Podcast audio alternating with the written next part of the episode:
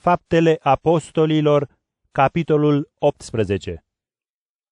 După acestea, Pavel a plecat din Atena și a ajuns în Corint.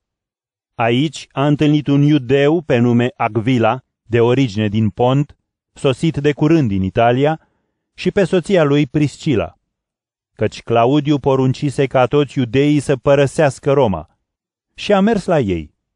Pentru că aveau aceeași meserie, a rămas cu ei și lucrau împreună la confecționarea corturilor. În fiecare sâmbătă, Pavel vorbea în sinagogă și convingea atât iudei cât și greci.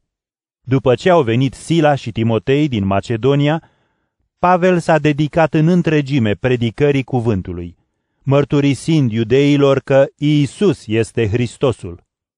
Dar cum iudeii îi se împotriveau și îl tot insultau, și-a scuturat haina și le-a zis: Sângele vostru să fie asupra capului vostru! Eu sunt curat, de acum mă voi duce la neamuri. Și s-a mutat de acolo în casa unui om pe nume Tit Just, un temător de Dumnezeu, care locuia chiar lângă sinagogă. Crisp, conducătorul sinagogii, a crezut în Domnul și împreună cu el toată casa lui. Și mulți dintre corinteni, când au auzit, au crezut și s-au botezat. Domnul i-a apărut lui Pavel într-o viziune noaptea și i-a zis: Nu te teme, vorbește și nu te opri, căci eu sunt cu tine și nimeni nu te va atinge să-ți facă rău, pentru că am mult popor în cetatea aceasta. Astfel, Pavel a rămas în Corint vreme de 1 an și 6 luni și i-a învățat cuvântul lui Dumnezeu. Când Galion a devenit proconsul al Ahaiei, iudeii s-au ridicat într-un gând împotriva lui Pavel și l-au adus în sala tribunalului, acuzându-l. El e cel care îi face pe oameni să se închine lui Dumnezeu într-un fel împotriva legii.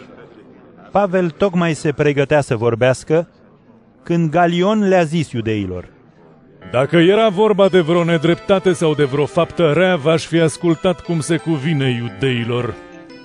Dar dacă sunt pricini legate de învățătură, de nume și de legea voastră, judecați-le singuri. Eu nu vreau să fiu judecător peste așa ceva.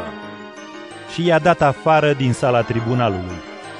Atunci, ei l-au luat cu toții pe Sostene, conducătorul sinagogii, și au început să-l bată chiar în fața tribunalului, dar lui Galion nu-i păsa. Pavel a rămas cu frații din Corint o bună bucată de vreme, apoi și-a luat rămas bun de la ei și s-a îmbarcat să meargă în Siria. Iar cu el au venit și Priscila și Agvila.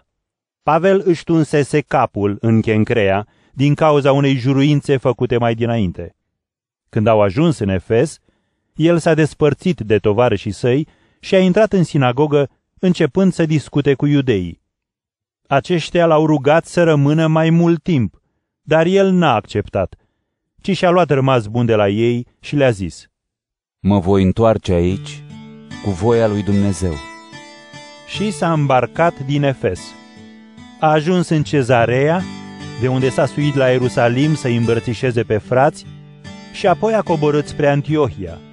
După ce a petrecut o vreme în Antiohia, Pavel a plecat străbătând regiunea Galatiei și Frigia, întărindu-i pe toți ucenicii. Un iudeu pe nume Apollo, de neam din Alexandria, a venit și el în Efes. El era un vorbitor bun, un om puternic în Scripturi. Fusese învățat despre calea Domnului și vorbea cu duh înfocat, învățând amănunțit cele despre Iisus, cu toate că nu cunoștea decât botezul lui Ioan. Apollo a început să vorbească cu îndrăzneală în sinagogă, iar Priscila și Agvila, când l-au auzit, l-au luat acasă la ei și i-au explicat mai amănunțit calea lui Dumnezeu. Pentru că dorea să meargă în Ahaia, frații l-au încurajat și au scris ucenicilor de acolo să-l primească.